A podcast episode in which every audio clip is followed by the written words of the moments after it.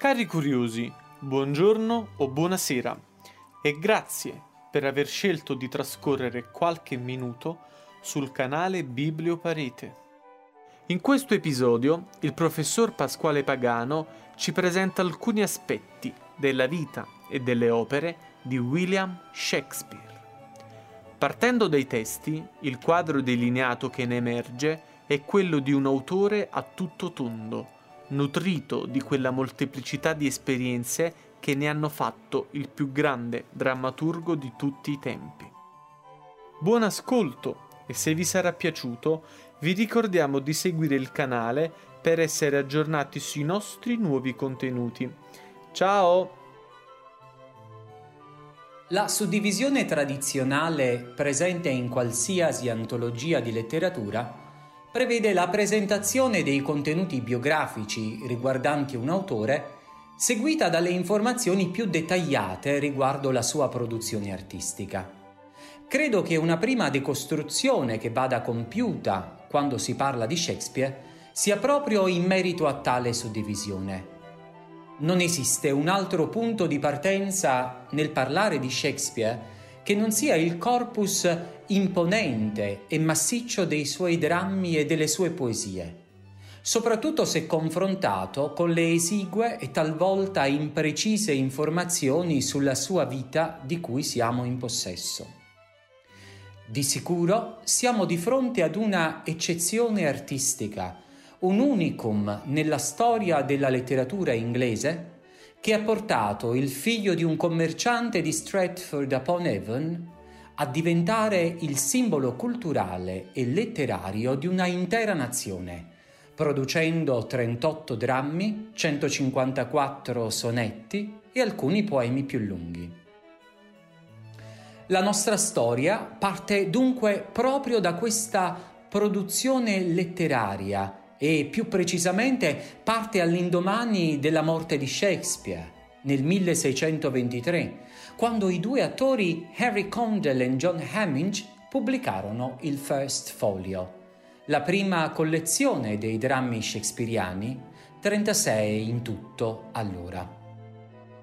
È a partire da questo momento e da questi testi che proveremo ad intendere chi sia stato William Shakespeare e cosa abbia spinto il suo contemporaneo Ben Jonson a dire di lui He was not of an age, he was of all ages. Egli non fu di un solo tempo, ma fu per ogni tempo. In questa lezione, perciò, proveremo ad elencare alcune risposte alla domanda sul perché della grandezza di Shakespeare e lo faremo proprio immaginando una serie di domande che, spinti dalla curiosità e ammirazione per questo grande poeta, vorremmo porre per capire come il nostro pensiero occidentale sia stato influenzato fortemente dal drammaturgo inglese. Quali opere ha scritto Shakespeare? Sembra questo un primo quesito a cui rispondere. Shakespeare fu anzitutto un drammaturgo, ma anche un attore ed è stato persino azionista nella costruzione del maestoso Globe Theatre. Perciò è innanzitutto ai suoi drammi che dobbiamo riferirci, a quelli molto famosi che costituiscono parte del canone letterario, come Amleto, Otello, Giulio Cesare, ma anche quelli meno noti. Egli ha inventato ben poche delle sue trame, attingendo per lo più a materiale già esistente. Ed ecco un primo segno di grandezza, la convergenza sul palcoscenico shakespeariano di tradizioni culturali non solo inglesi, ma anche italiane, europee, risalenti alla storia romana e greca, spingendosi fino a darci un'idea di intercontinentalità e dello stupore che gli europei del suo tempo provarono dinanzi alle nuove scoperte geografiche. Ciò che però ha reso queste storie grandiose è stata la poesia, la lingua, la bellezza poetica che egli ha saputo infondere a personaggi magari già conosciuti. Egli, come afferma Nadia Fusini, non ha altra risorsa, niente effetti speciali su cui contare. Le sue risorse sono poetiche. A parole crea la tempesta. A parole muove sulla scena schiere di cavalli in corsa. Perciò, sebbene la storia di Romeo e Giulietta, ad esempio, circolasse in Inghilterra perché basata su una novella italiana, noi tutti ricorderemo per sempre la scena del balcone e le parole in cui Giulietta chiede a Romeo di rinunciare al proprio nome. Come classifichiamo i drammi shakespeariani? Beh, una prima classificazione da considerare è certamente quella che lo stesso Foglio del 1623 compì. L'indice iniziale distingue 35 drammi, più uno che poi sarà aggiunto successivamente, in tre categorie: comedies, histories, tragedies. Questa ripartizione, tuttavia, non tiene conto della complessità del genio shakespeariano e sempre più spesso ci troviamo di fronte ad opere che non sono classificabili rigidamente in uno dei generi. Alcuni esempi importanti. Come possiamo non tenere in considerazione la profondità drammatica dei temi affrontati da Il mercante di Venezia, che viene tradizionalmente definito commedia? O come non restare perplessi quando incontriamo personaggi comici come la Balia in Romeo e Giulietta o il Fool in Re Lear? E infine, come classificare le opere che Shakespeare ha prodotto nell'ultima fase della sua vita come La Tempesta? Opere che i critici ormai definiscono con il termine romances. Ecco dunque un secondo tratto che ci permette di identificare la grandezza di Shakespeare. Senza dubbio la sua capacità di sperimentare la commistione ibrida dei generi teatrali. Diamo ora uno sguardo al rapporto che c'è tra Shakespeare e l'Inghilterra di fine Cinquecento. Shakespeare è stato certamente un genio, ma che ha avuto il privilegio di vivere al tempo giusto e sotto due grandi monarchi inglesi. Elisabetta I fu ella stessa una donna di cultura, come era tipico per i monarchi del Rinascimento. Sapeva infatti parlare correntemente più lingue. Componeva ella stessa poemi come suo padre Enrico VIII e amava ed incoraggiava il teatro. Il suo successore, Giacomo I, non fu da meno, anzi egli stesso concesse la sua protezione alla compagnia dei King's Men, a cui apparteneva proprio William Shakespeare. Se è vero dunque che Shakespeare ha avuto uno sguardo cosmopolita e non legato alla sola Inghilterra, è altrettanto vero che nei suoi drammi egli ha celebrato proprio questi due grandi sovrani, omaggiandoli con continui riferimenti più o meno espliciti. Pensiamo alle Histories, che celebrano la fine della guerra delle due rose e l'ascesa al trono della famiglia Tudor. E pensiamo ancora ai drammi giacobini, in cui emerge chiaramente il sostegno al sovrano e al suo potere. Il teatro, infine, fu un luogo altamente significativo in Inghilterra, specialmente nel Rinascimento. Dopo il declino del teatro classico greco e poi romano, è proprio in Inghilterra, nel Medioevo, che esso rinasce nella sua forma moderna attraverso i cicli delle Morality and Mystery Plays. Il teatro shakespeariano eredita questa centralità culturale e diventa luogo di scambio intellettuale, di pensiero, ma anche economico. Un luogo frequentato dai membri di tutte le classi sociali che qui vedono rappresentata la propria storia nazionale, ma che anche apprendono i miti classici e le storie più contemporanee. Non dobbiamo dimenticare quindi la funzione pedagogica che il teatro ha avuto e il contributo che Shakespeare ha dato nel formare una identità nazionale. E veniamo al cuore della produzione shakespeariana, le tragedie.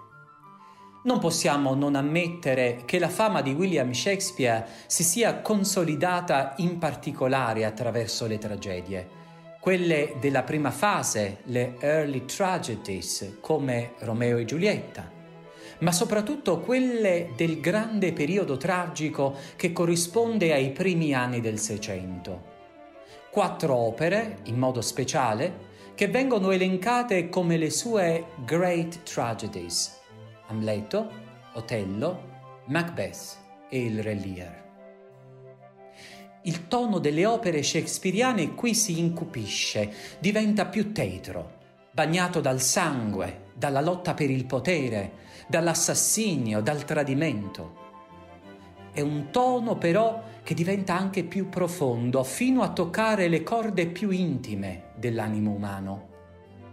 È questa la fase in cui Shakespeare denuda, potremmo dire mette a nudo attraverso i suoi personaggi ciò che ci è più proprio, più profondo, le nostre passioni. Commentando l'affermazione di Ben Jonson, secondo il quale Shakespeare era il poeta della natura, Nadia Fusini dice Johnson intendeva la natura umana. A Shakespeare si doveva l'invenzione dell'umano.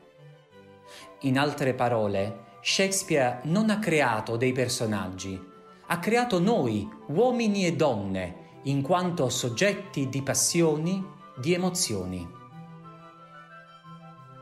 Pertanto possiamo dire che Amleto, Macbeth, Otello, Re Lear, ma anche Lady Macbeth, Cordelia, Desdemona, sono i nuovi eroi tragici, non i protagonisti di epiche battaglie tra bene e male, né equipaggiati con armature e scudi.